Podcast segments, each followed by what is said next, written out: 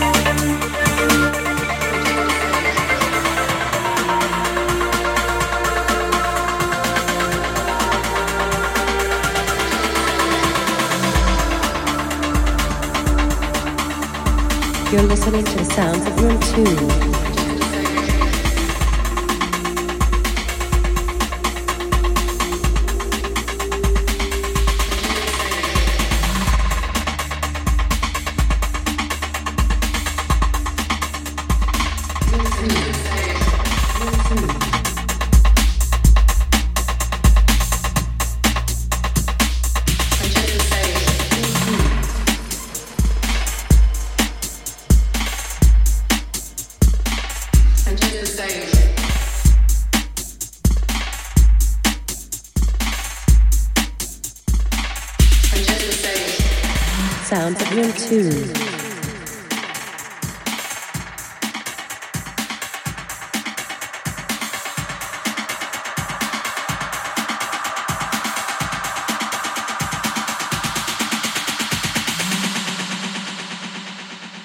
You're listening to the sound of room two.